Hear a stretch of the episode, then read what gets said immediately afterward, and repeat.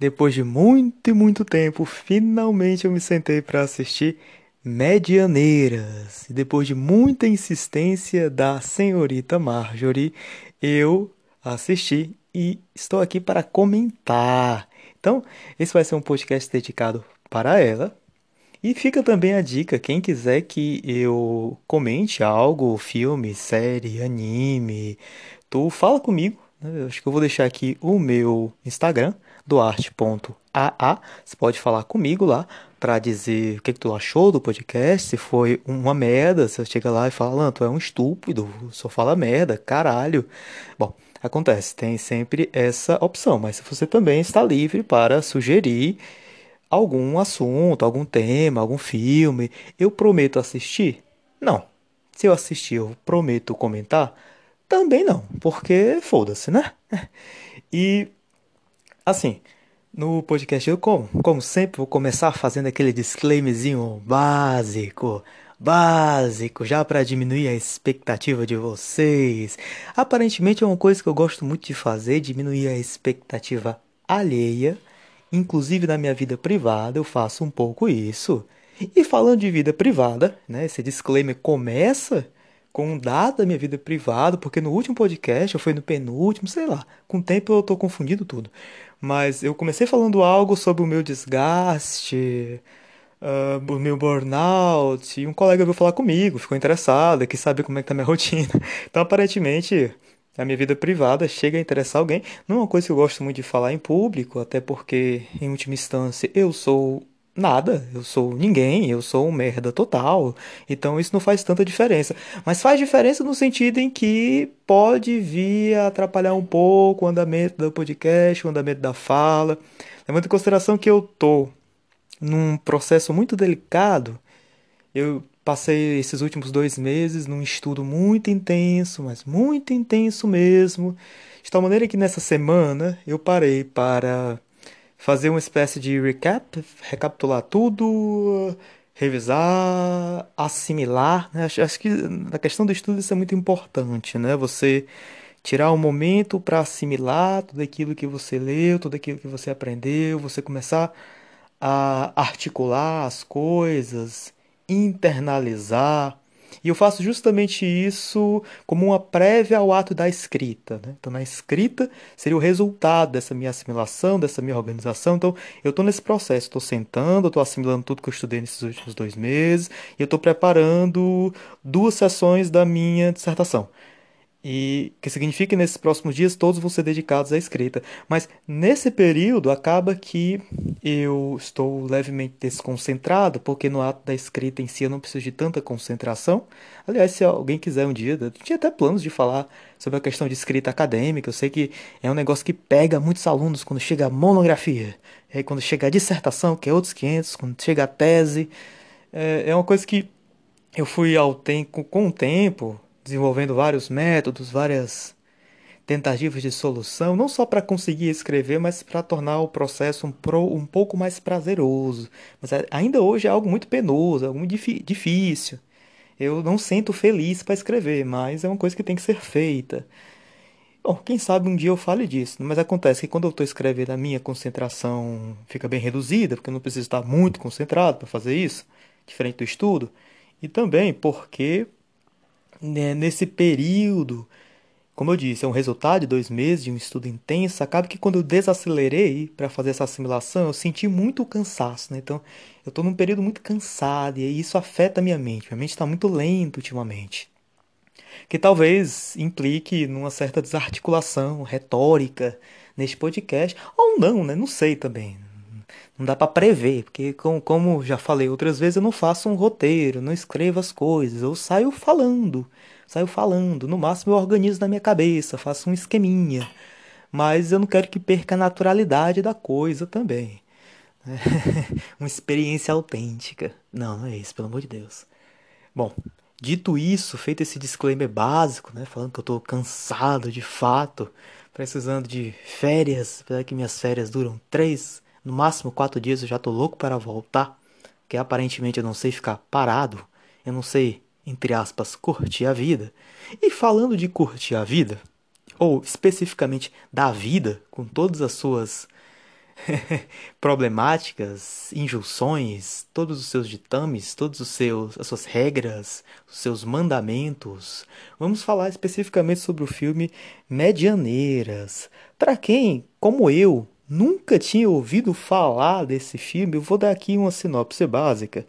E só uma baboseira muito grande, por muito tempo, enquanto a Marjorie ficava me indicando esse filme, não sei porquê, na minha cabeça, esse filme não se chamava Medianeiras, mas Medeias Negras. Aí lá vou eu pesquisar Medeias Negras, não encontro absolutamente nada e percebo que eu sou um completo imbecil, porque o filme se chama Medianeiras. E vamos chegar na explicação do porquê desse nome tão singular. Mas é um filme de um diretor argentino. Eu não lembro qual foi o ano em que ele foi produzido, é relativamente recente, né? Você consegue perceber pela fotografia, pela... pelo conteúdo do filme, relativamente recente.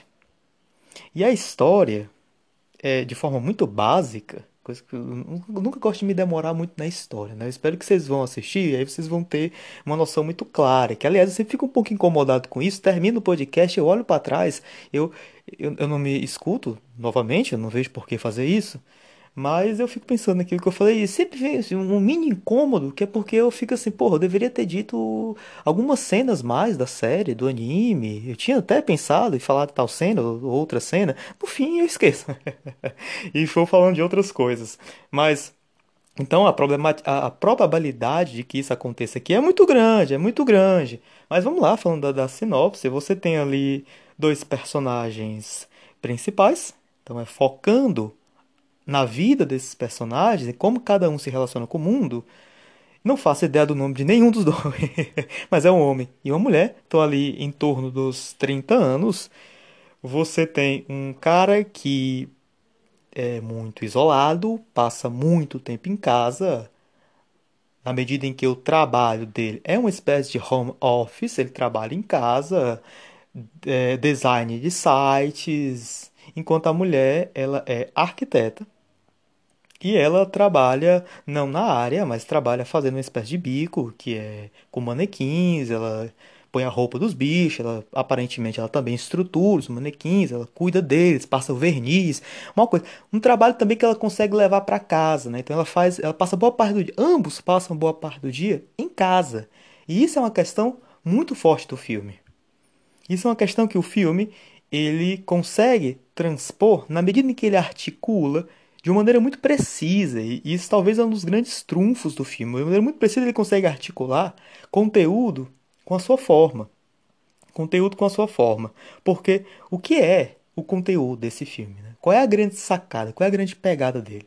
E aliás, só um grande parênteses, eu devia ter começado com isso, né? Com a minha impressão geral do filme, que foi o que eu achei dele, e aqui já, já antecipo, eu absolutamente adorei, eu amei esse filme, para a felicidade da Marjorie, né? Eu fiquei pensando por que, que eu adiei tanto assistir, talvez porque eu estava com... Não sei, tem essa questão de ter estado muito ocupado durante esses dois meses, mas também eu estava com um certo receio dele ser muito é, intelectual e pai. Eu, eu tendo a não gostar muito de filmes assim, eu sempre fico um pé atrás. Aliás, eu estou há muito tempo adiando assistir aquela série mister Robots, que é uma série que quer ser muito intelectualzona, tem que ser muito inteligente, muito foda. Isso eu já fico muito incomodado com série que quer ser muito fodazona, quer ser muito intelectual e pá. Eu acho isso baboseira.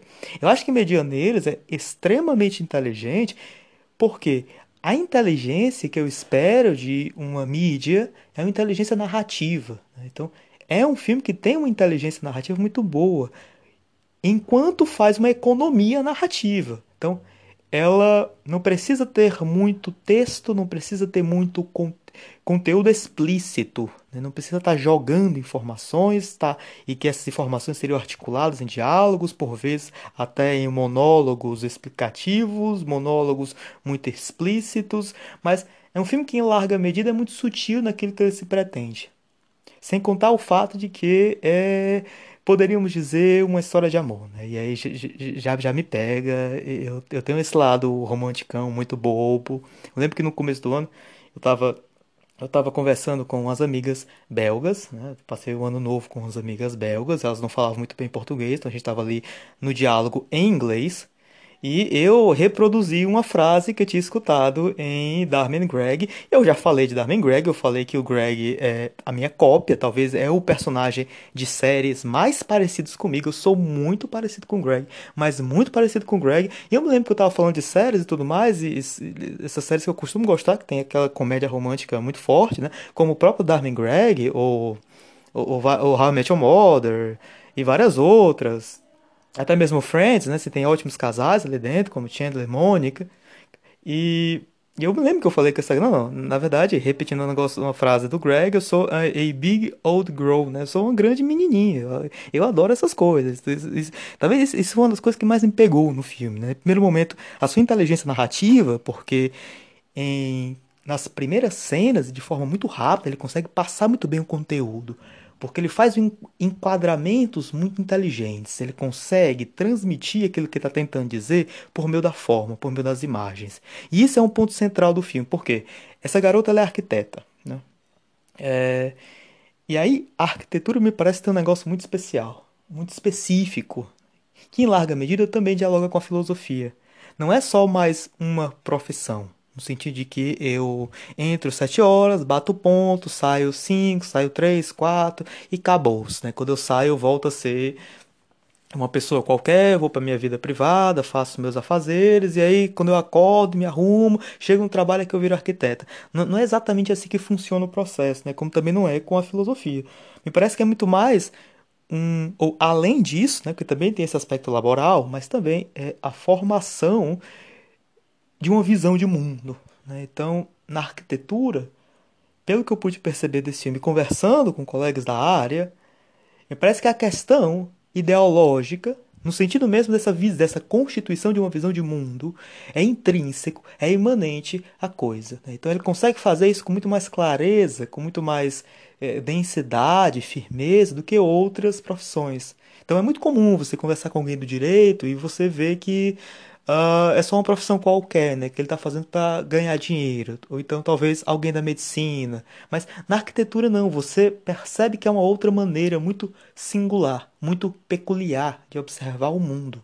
Ele observa esse mundo, sobretudo se é alguém da arquitetura dedicado a pensar questões de urbanismo e organização da cidade.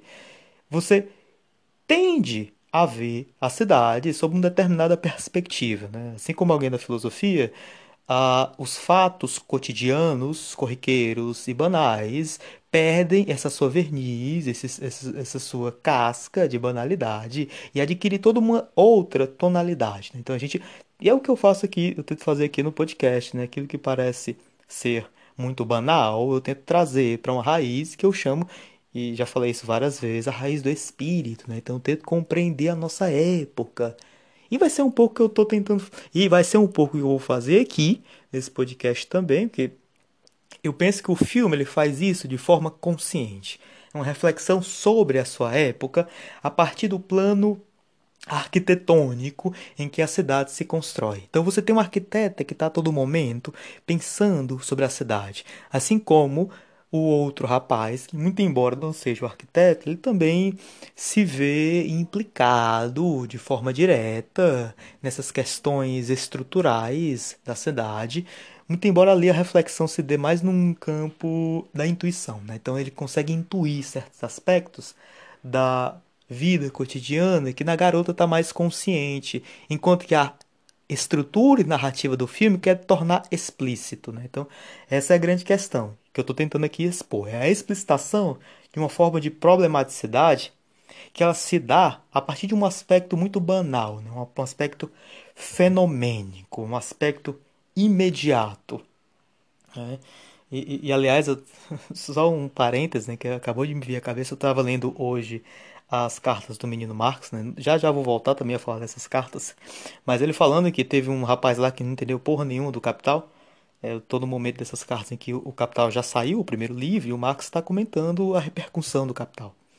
Ele fala que o, o moleque não entendeu, ele disse assim, olha, por mais que eu suprimisse o, o primeiro capítulo do Capital, que é aquele mais difícil, dedicado ao valor, que é o capítulo mais abstrato, mas que traz ali a essência, a, o núcleo duro o aspecto fulcral da obra, como também da organização socioeconômica da vida moderna, que ainda é a nossa. Ele diz, por mais que eu, que eu suprima esse capítulo e deixe eu, em larga medida o livro mais acessível, isso não muda o fato de que os fatos cotidianos, econômicos e as relações em que os homens engendram entre si, inclusive suas relações, ou sobretudo suas relações laborais, elas remetem a esse aspecto, ao aspecto do valor, né? Então, não perderia o seu conteúdo de verdade, né? Continuaria sendo a essência, o, o, aquilo que é universal na sociedade capitalista. Então, tem muito isso. Esse filme tem muito isso. Você pode, a partir de um aspecto fenomênico, imediato, reconduzir a essência, né? E, em larga medida, sempre que eu, o que eu tento fazer aqui é, é, esse, é, um, é esse movimento, né? E... E do, de outro aspecto, o movimento contrário, né? Retornar da essência para o aspecto fenomênico e tornando mais claras certas questões, né? Porque o que é que o filme coloca com muita clareza? Ele coloca que você tem aquilo que eu chamei de uma arquitetura da vida moderna, né? Que é esse que eu, o título que eu vou dar para esse podcast. Você tem uma reflexão sobre as contradições da vida moderna a partir do seu aspecto mais imediato, daquele que se delineia na arquitetura. Então, poderia parecer muito banal, por exemplo, o Hegel ter escrito um capítulo na sua estética dedicado à arquitetura, né? Porque, afinal de contas, poderia parecer, algo que eu até já fiz menção, que é só mais uma profissão, né? Que, portanto, é só mais uma tentativa de satisfazer gostos de demandas alheias. Então você tem, você teria, por exemplo, um, um empreiteiro, você teria um cara, um empresário, teria um cara que está querendo construir um banco, uma vila. Então ele tem um projeto, ele tem um desejo e fala para o arquiteto: olha, cara, constrói desse jeito. Então o arquiteto dá a sugestão: olha, bicho, tu, tu quer um banco, massa, tu quer uma biblioteca, massa, eu vou fazer assim. Então parece, no primeiro momento, que é um aspecto baseado nas contingências da vida das pessoas, nos seus interesses imediatos, nas su- nos seus desejos mais íntimos, na su- no seu aspecto mais subjetivo, né? E aí, como eu já avisei em outros podcasts, a, a reflex- a gente, temos que ter um cuidado na reflexão de não permanecer nessa esfera. Porque nessa esfera, que poderíamos chamar que é o reino da contingência, a gente não entende absolutamente nada, né? A partir daí a gente não consegue articular nada.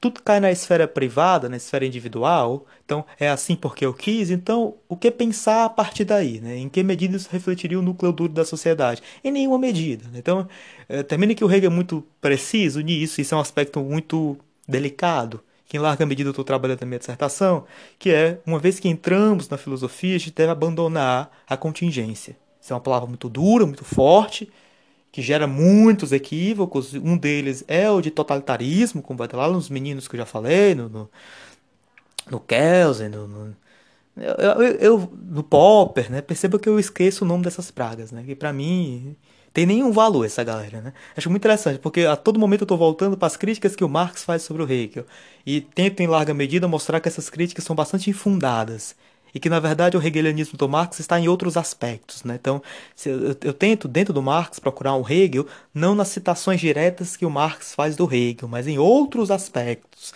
Por exemplo, nesse movimento que o Marx fala da questão do valor, isso é profundamente hegeliano, né? Isso é um movimento muito hegeliano. Não é à toa que também ele vai usar expressões como necessidade e manifestação, que são expressões lógicas. Está lá na lógica do Hegel, esse movimento, né?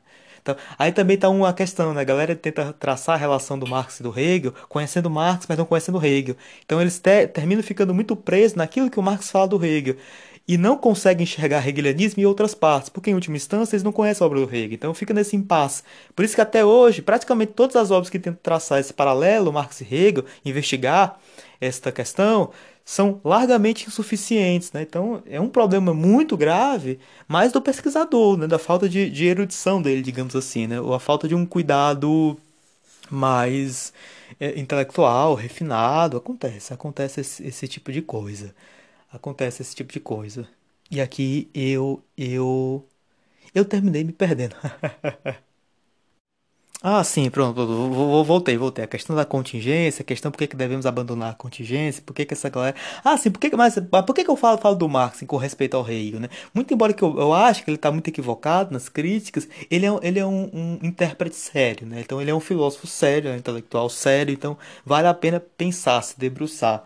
Enquanto essa outra galera, Kelsen, Popper, essa galera não é séria, essa galera... é, contribui muito pouco.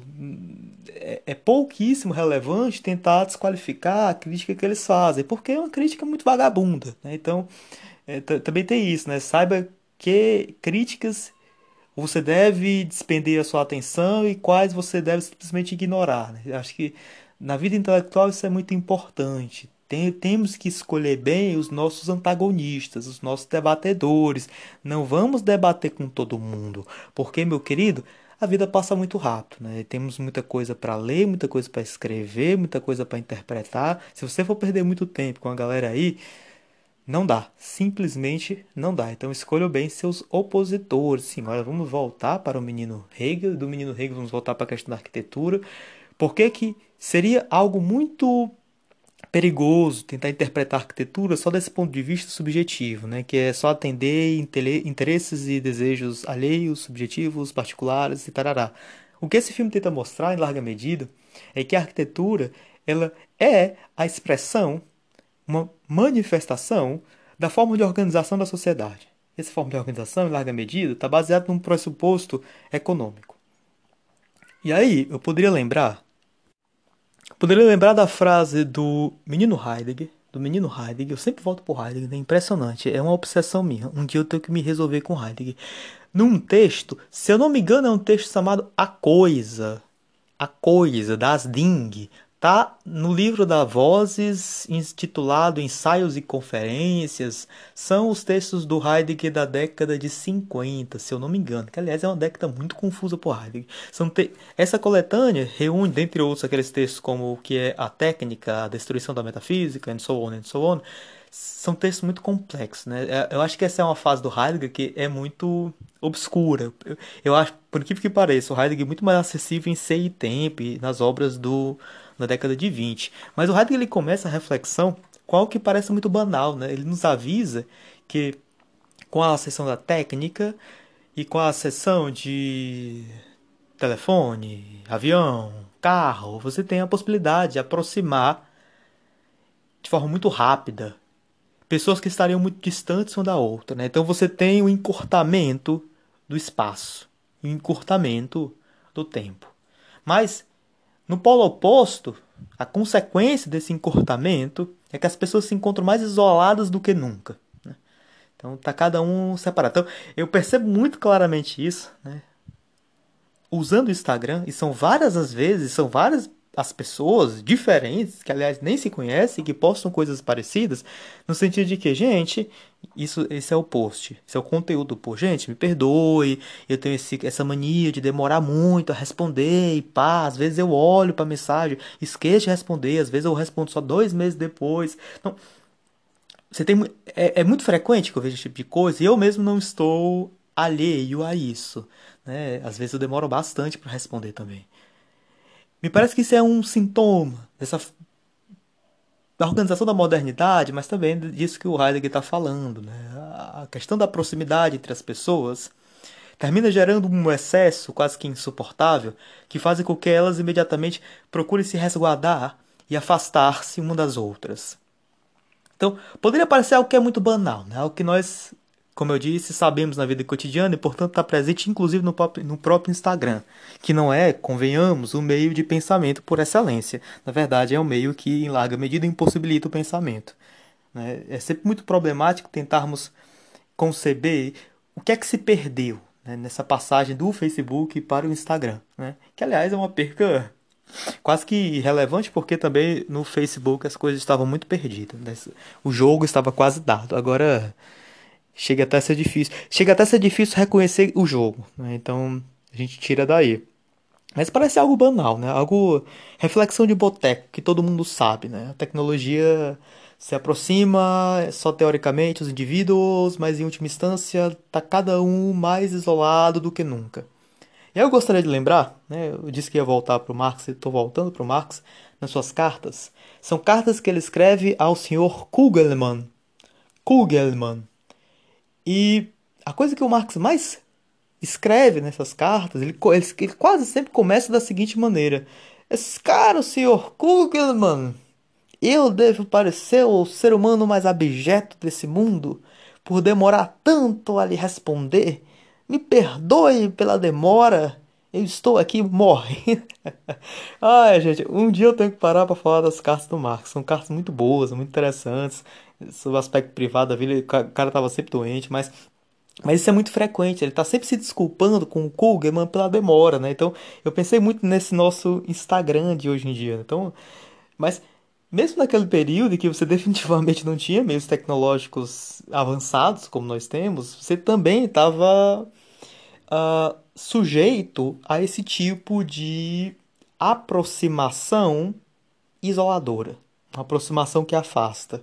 Tanto é que, mesmo em cartas, você consegue vislumbrar isso. Então, talvez seja mais interessante pensar isso não estritamente do ponto de vista da tecnologia, coisa que não é, não é isso que o Heidegger faz, ele está a todo momento lembrando que a essência da técnica não é nada de técnico. Repito, a essência da técnica não é algo técnico. Então, ele está dizendo, né? Isso não é uma questão da tecnologia.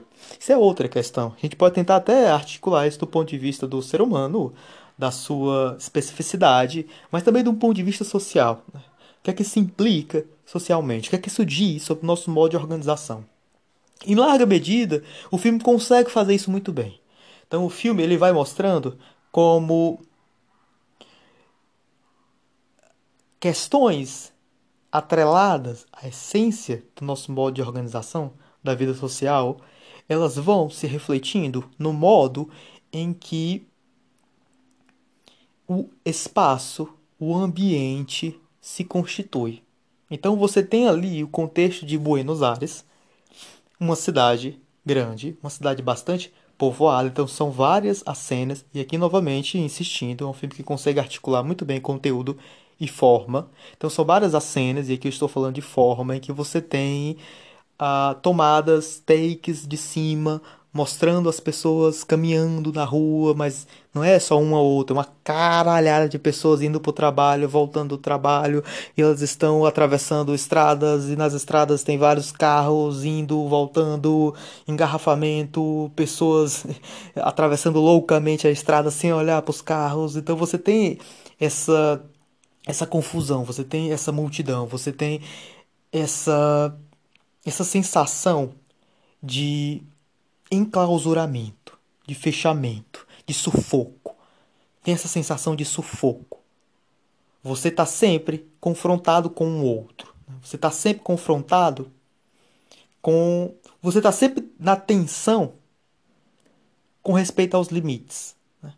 Então você tem uma organização social em que ela vai... a cada vez mais se compartimentalizando, tecendo blocos, tecendo espaços, quase que hermeticamente fechados. Isso é importante, porque no apartamento dos dois personagens, você tem um apartamento muito pequeno que tem só uma janela. Então, isso de cara traduz ou transmite uma sensação de sufoco. E aí o hermeticamente fechado. Você está num espaço muito pequeno, né? Isso é uma tendência da sociedade, que ela vai se superpovoando, você então vai como que se esbarrando com o outro, e você tenta traçar limites, mas esses limites são cada vez menores com respeito ao outro, e em razão dessa diminuição do limite, você se encontra num espaço que muito dificilmente poderia ser um espaço que garantiria uma espécie de vida digna para o indivíduo. Então ele está sempre ali no, no confronto com algo que poderia dizer que no limiar para deixar de ser humano. Né? E eu acho isso muito interessante, porque os dois, cada um à sua maneira, se veem confrontados com essa perca de humanidade. Então, como eu falei, a moça trabalha com manequins. Tem um momento que ela quase... Não, que, que ela se masturba com o manequim. Então... Você tem essa objetualidade que no primeiro momento é exterior a ela, é um outro, ela tá só, Ela tá carente, ela tá excitada, ela faz isso como um manequim. Mas tem um segundo momento em que ela se reconhece como um manequim. Então ela tá organizando a loja, colocando os manequins na posição e tudo mais. Antes da loja abrir, ela se senta e ela vê que ela parece. Quando ela se depara com o reflexo dela, ela parece um manequim. Ela tá ali parada, ela poderia inclusive ser confundida com um.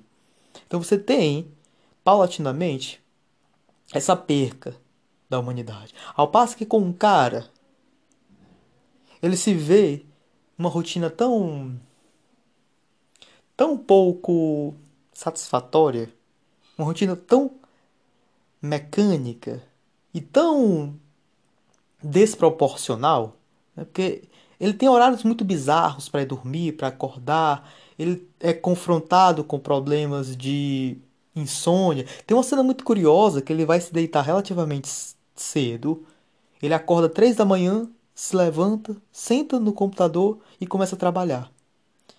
Eu li aquilo, aquilo me pareceu muito bizarro. Eu li, porra, como assim, cara? Três da manhã, ele se levanta com uma naturalidade tão grande, ele senta e começa a trabalhar, tipo, ele nem lava o rosto, ele nem toma água, não, ele vai direto e senta. E, aliás, a casa é tudo muito próximo. Você mal teria divisão entre cômodos. Você dá um passo do quarto, tá na sala. E aí, isso favorece, levando em consideração que a casa de ambos viram o espaço do trabalho, isso favorece uma confusão geral na vida deles, né? Então, e aí que tá. Esse é um aspecto importante. Você tem essa fragmentação, você tem uma fragmentação social. Essa fragmentação social ela pode ser dita de diferentes maneiras, mas talvez a mais evidente é aquela da divisão do trabalho. E aí você tem uma série de separações, divisões, que eu já até falei em outros vídeos, né? Falei da separação consumada, que fala o Debord, separação do trabalhador com respeito aos meios de produção, separador, separação valor de troca, valor de uso, e tarará, tarará, tarará, né? A nossa sociedade ela é marcada por separações, divisões, é...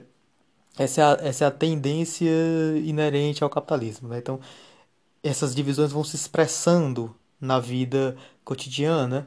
Então, você tem essas fragmentações, você tem esses vários cubículos. Que, aliás, um estilo de vida que consegue expressar isso muito bem, e por isso que eu sempre lembro que é, o nosso futuro, se nós continuarmos almejando um capitalismo domado, sob rédeas, controlado, e não pensarmos em implodir esse sistema, que, aliás, dentro dessa perspectiva reformista, ou então cínica, ou então o mundo é isso mesmo, então temos que aceitar, dentro dessa perspectiva, essa é a boa, esse é o bom futuro. O mau futuro é a implosão total, guerra mundial, é destruição da natureza, é o fim da humanidade, né? Então, é, o fato de que uma das opções talvez mais claras do futuro seja essa, já diz muito sobre nós, né? Mas se o capitalismo for domado, a gente não conseguir superar essa desgraça, talvez o nosso futuro seja aquele do Japão, né? Por isso também que eu me interesso muito por anime nesse sentido, tentar aprender o espírito do tempo, porque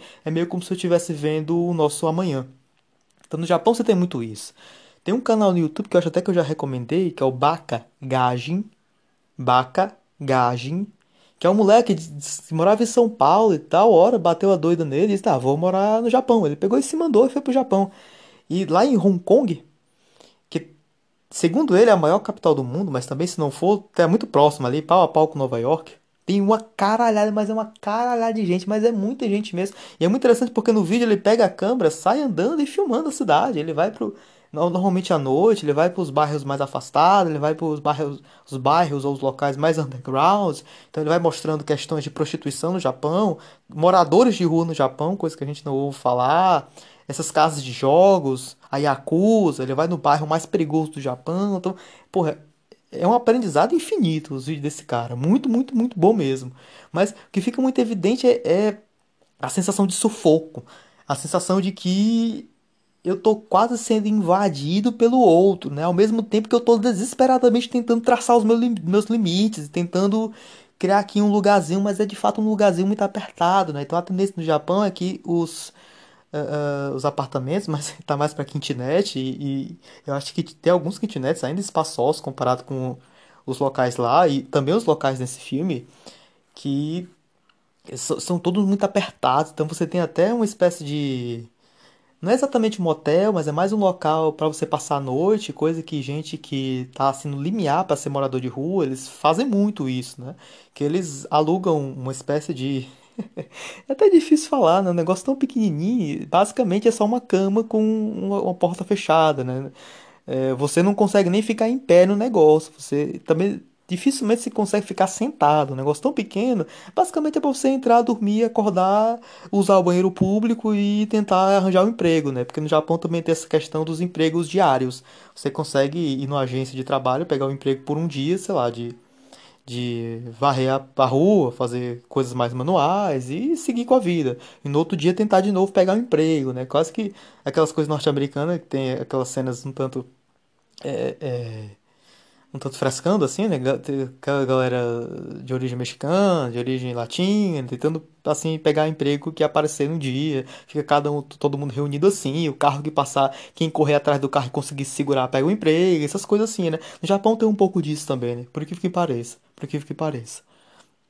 E aí fica muito claro, né, como essas contradições terminam se refletindo na forma como a organização arquitetônica ou estética da cidade vai se configurando. E o que acompanha isso é também uma perda da humanidade, o que acompanha isso é uma confusão geral. É um cara que não tem exatamente horários para acordar, dormir, trabalhar, tudo se confunde.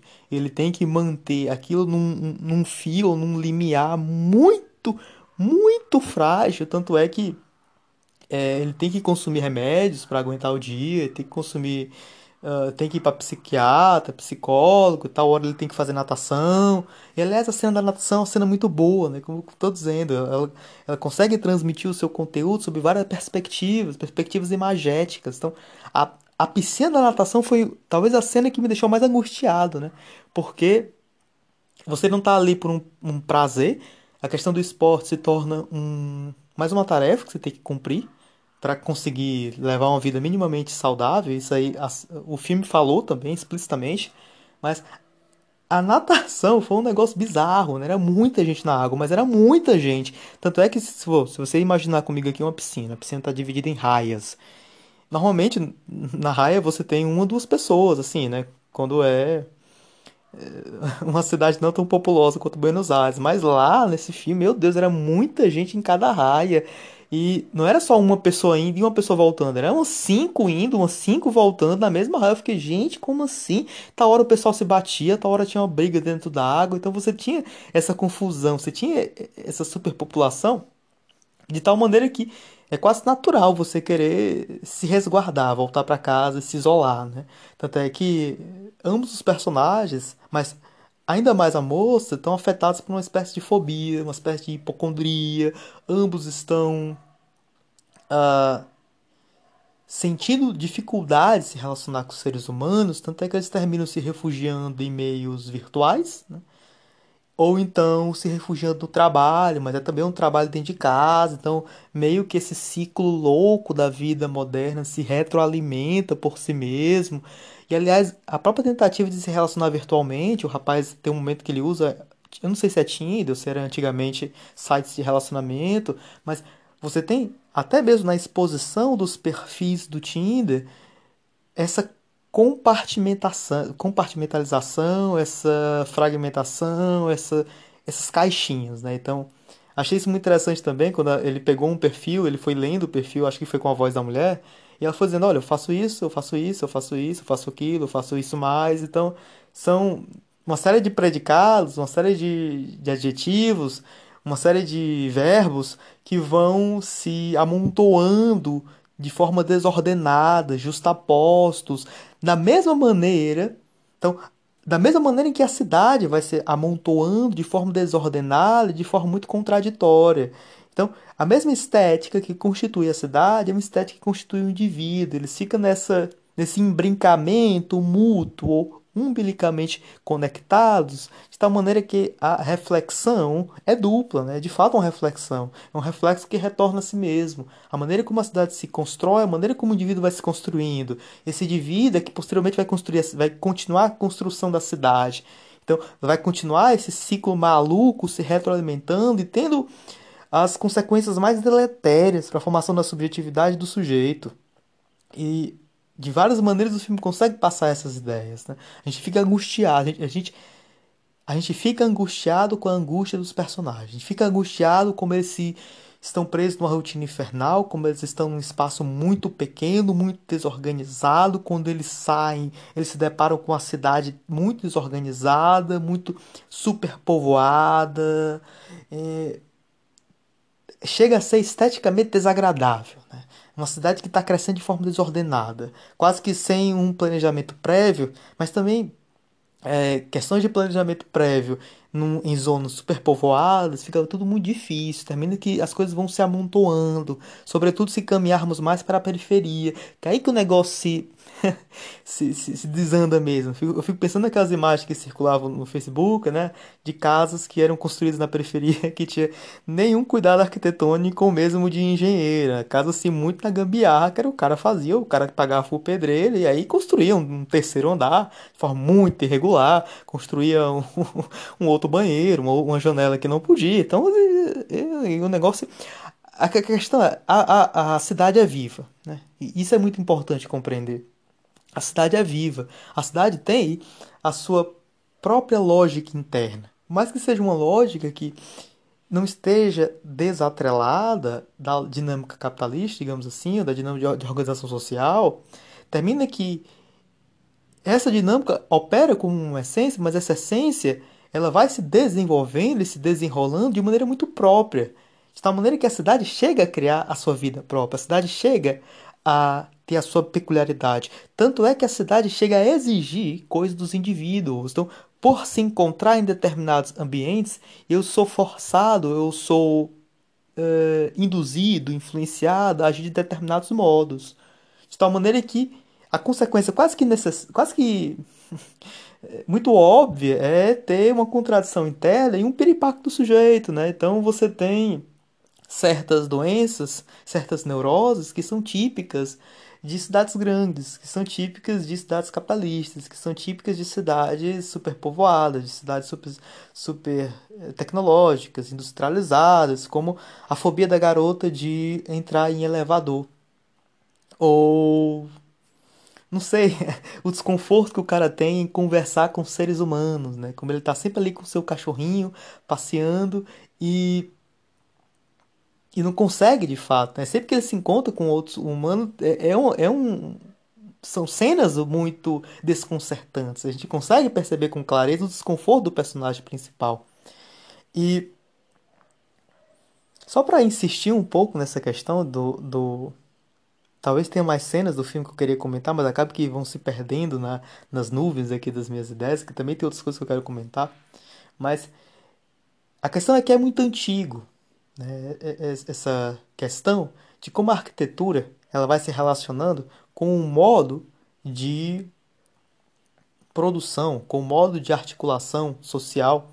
Em larga medida, a arquitetura é uma dessas reproduções ideais que depois se concretizam Em, esteticamente, em prédios e imóveis e ruas e avenidas, and so on, and so on, mas que termina sendo um processo que se retroalimenta, né? E aí eu gostaria de lembrar, eu até que cheguei a comentar isso com a Marjorie, que recentemente você poderia tomar um exemplo do, dos drones, né? Então, os drones que terminam poderiam parecer, ou então seriam no primeiro momento, instrumentos que serviriam a funções quase que elementares de distribuição, de troca no terreno do capitalismo, né? Basta imaginar como em certas cidades norte-americanas você tem drones que estão ali funcionando para entregar encomendas para a Amazon e tudo mais, todos esses sites de encomenda, de, de correios, essas coisas, né? Então você tem um instrumento que, no primeiro momento, é muito... muito neutro, né? Digamos assim, é de fato um instrumento, depende de quem está utilizando, mas num segundo momento você tem o drone também sendo utilizado para funções militares, né? Então, se eu não me engano, aquele líder no Irã que foi morto em dois mil e vinte a mando do Trump foi morto por um drone. E aí você tem uma questão muito curiosa, né? Você tem uma questão como a construção da cidade, ela termina sendo um aspecto dúbio. Ela termina sendo um aspecto muito peculiar e contraditório. Porque se antes você tinha uma divisão muito clara entre cidades e aquilo que está fora da cidade, enquanto uma zona de guerra, ao passo que a cidade seria uma zona de paz, com a introdução desses instrumentos, né, eu poderia citar, além do drone, a câmera também, você tem paulatinamente uma confusão. Né? Você tem uma zona cinzenta entre o que seria zona de guerra e zona de paz. Né? Quem fala isso muito bem é o Stephen Graham, num livrozinho chamado Cidades Sitiadas. Ele vai mostrando como essa divisão, que supunhamos muito clara, né, que se a gente acompanha ou acompanhava a mídia norte-americana, as zonas de guerra seriam só Iraque, Irã, Afeganistão, essas porra assim, né? Faixa de Gaza. Mas o que acontece, e aí se a gente botar um pé no chão a gente percebe isso com muita clareza, ou então acompanhar mídias alternativas, é que você tem cidades cada vez mais próximas de zonas de guerra. Então você tem o drone, o drone que mesmo dentro da cidade opera essa função de cercear a liberdade alheia. Você também tem a câmera, que no primeiro momento poderia funcionar só para garantir uma circulação muito basilar, uma circulação cotidiana da, das, das vias, das, das redes públicas, controlar da multa e, e ver se o pessoal está ultrapassando o limite de velocidade, ou seja, aquelas, aquela funcionalidade que a gente espera ser a mais imediata e a mais própria da câmera, mas ela também funciona, sobretudo nos Estados Unidos, para averiguar potenciais inimigos internos e externos da cidade, dos Estados Unidos, ameaças de terrorismo, ou então identificar indivíduos quase sempre negros, né? Esse foi um debate muito forte nos Estados Unidos há alguns anos, como você tinha essas câmeras que detectavam potenciais inimigos, tendiam a se focalizar em negros, né? Então a própria tecnologia reflete esse aspecto do preconceito daqueles que a estruturam, porque em última instância você tem um fetichismo muito forte operando, que é uma divisão entre o produto e aquele que cria, a ideologia por trás dele. A gente tende a imaginar que a câmera é só um instrumento e não que alguém a sistematizou, a programou e que em larga medida ela vai reproduzir a perspectiva daquele que a programou, e a perspectiva desse sujeito é de um sujeito que está inserido numa realidade social em que, portanto, reproduz certo modo de pensar, de agir, certas visões de mundo dessa realidade social. Mesmo processo que acontece em filmes e animes, né? Mesmo processo, você tem os mesmos gêneros de reproduções, por isso que muito dificilmente algo, ser, algo dentro desse aspecto midiático ou tecnológico é inocente. Abandonem essa perspectiva da inocência. Ah, é só um filme, é para se divertir, é para ser legal, é para relaxar. Tudo bem, pode ser também, né? Mas o que não muda o fato de que ali você tem visões de mundo operando subrepeticiamente.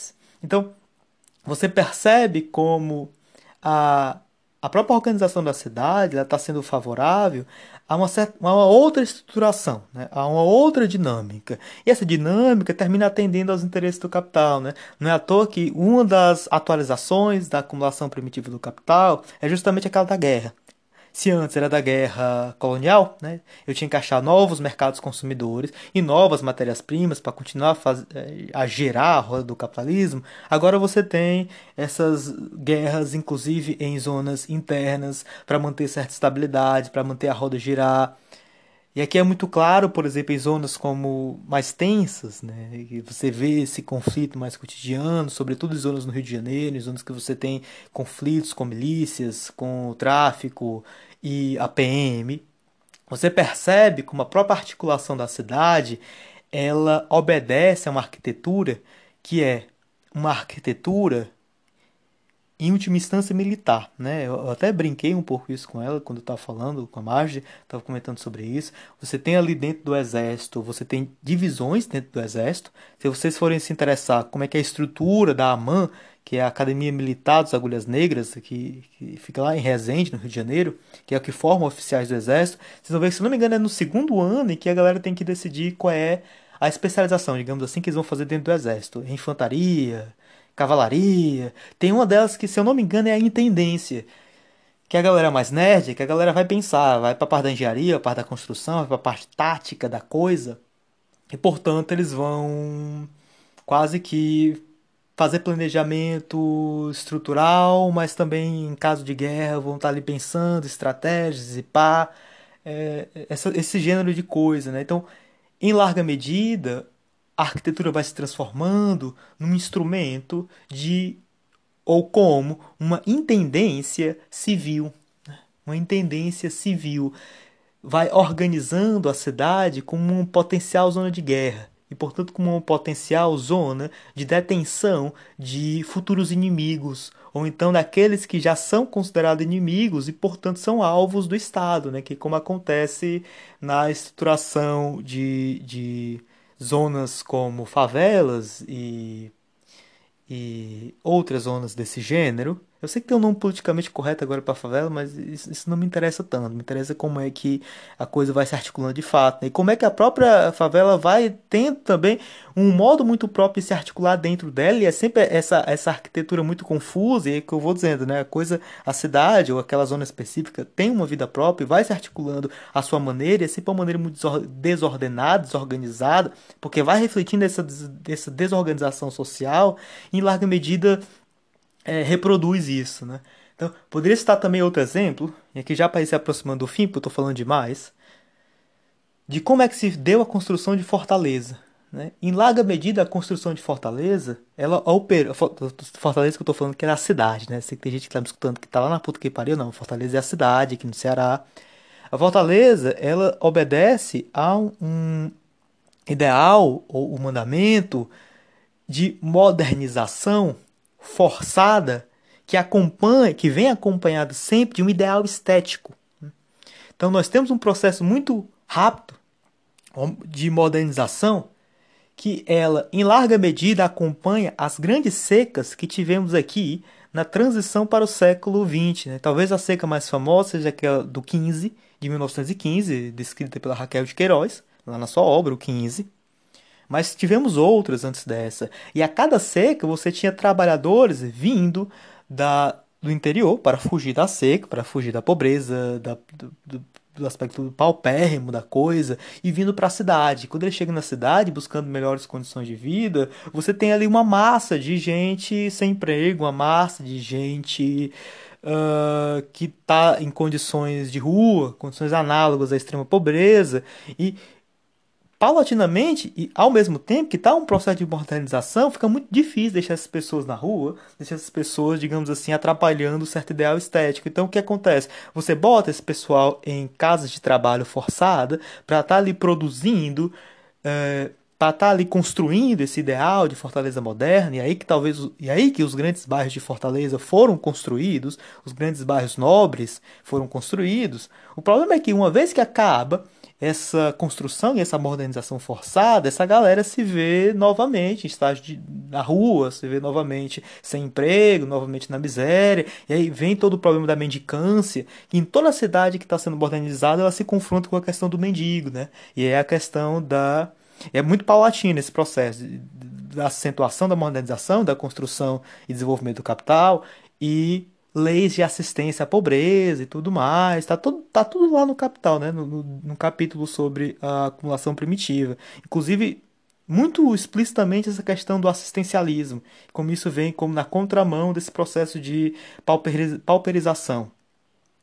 O problema é que aqui isso se deu de forma, não, aqui não, né? Isso sempre se dá de forma muito, muito, muito desumana, porque essa galera, uma vez que você já não tem mais emprego, e, em certa medida, aquele aspecto de construção da cidade cessou, porque já foi construído, o que fazer com essa galera? É aí que vem nascendo instituições penais, que nascem com o objetivo de enclausurar essa galera, instituições psiquiátricas, então agora o morador de rua é considerado ou um criminoso, ou então um louco, e você vem e encarcera, e a saída que essa galera encontra é, novamente, construir favelas, construir bairros mais periféricos. Até hoje, vários bairros de Fortaleza periféricos que estão há muitos anos confrontando-se com problemas como falta de saneamento, violência, pobreza, é, vem desse período, né? Então, vem dessa modernização forçada e de como a arquitetura termina funcionando a esse projeto de...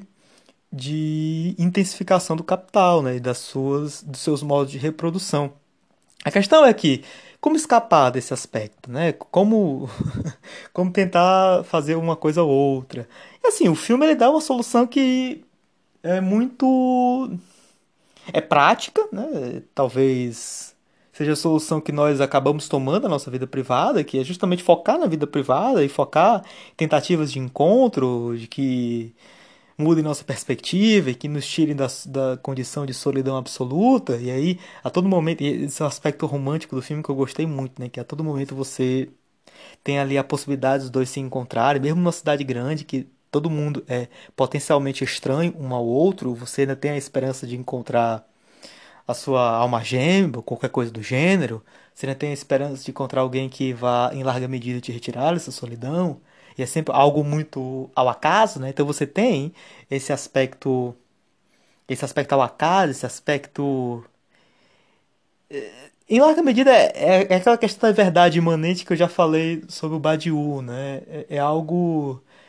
de uma ordem outra, de uma ordem que foge os encontros banais, casuais, que foge uma certa forma cotidiana, banal de organizar a vida. Você tem, é como a metáfora da flor que floresce no meio do concreto. Mas há aí um problema muito específico, que é aquele de que isso em última instância não resolve a coisa. Isso não resolve a coisa porque a contradição no seio da cidade não é uma contradição subjetiva. Como eu falei, a arquitetura não é pensada como satisfazendo, aplainando desejos e vontades individuais. Não, ela está muito ancorada numa zona social, num, num processo de circulação de afetos, de circulação de mercadorias, e que, portanto, ela tem o seu seio material muito claro.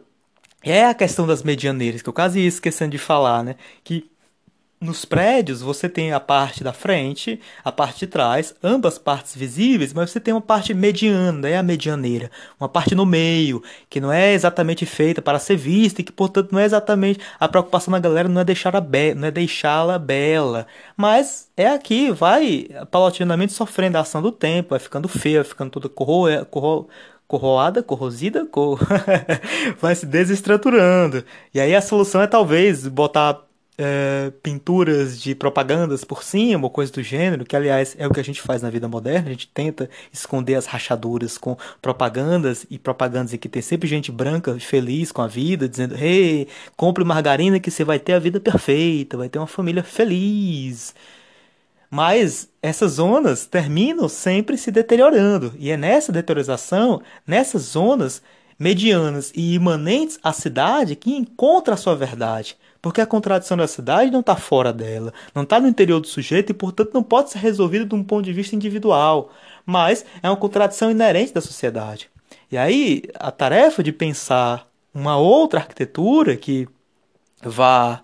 pensar novas formas de organização da vida social, está muito atrelada a pensar mesmo as contradições inerentes à vida social.